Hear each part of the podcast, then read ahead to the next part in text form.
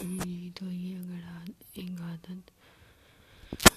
اس طرح کی عادت کہ اگلا بندہ ہی خاموش ہو آپ کی بات پر آپ کی بات پر آپ کی بات پر کہ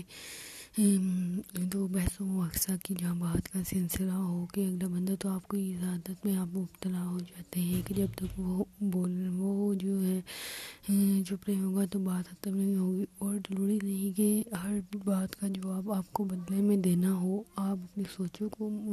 رکھ سکتے ہیں۔ ضروری نہیں جو آپ کے ذہنوں میں چل رہا ہو، وہی ٹھیک ہو اور وہی آپ فوراً سے منہ پہ مار ڈالیں تو کہیں کہیں ایسی زندگی کی لائف کی سچویشنس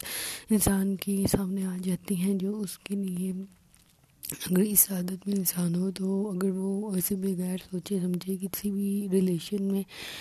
کچھ کہہ دے اور بات کا ہر بات کا جواب دینے میں مجبور ہو جائے اپنی اس بری عادت کے تھک تو یہ چیز بہت اس کے لیے غلط ثابت ہو سکتی ہے۔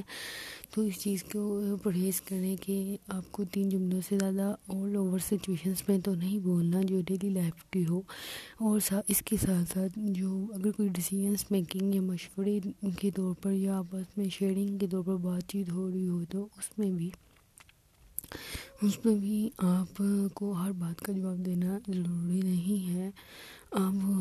ایک پوائنٹس بنا کر اپنی بات، اپنے مدعے کو اگلے بندے سے شیئر کریں اور اپنے ڈیسیجن میکنگ کو رکھیں نہ کہ فضول قسم کی بکواسات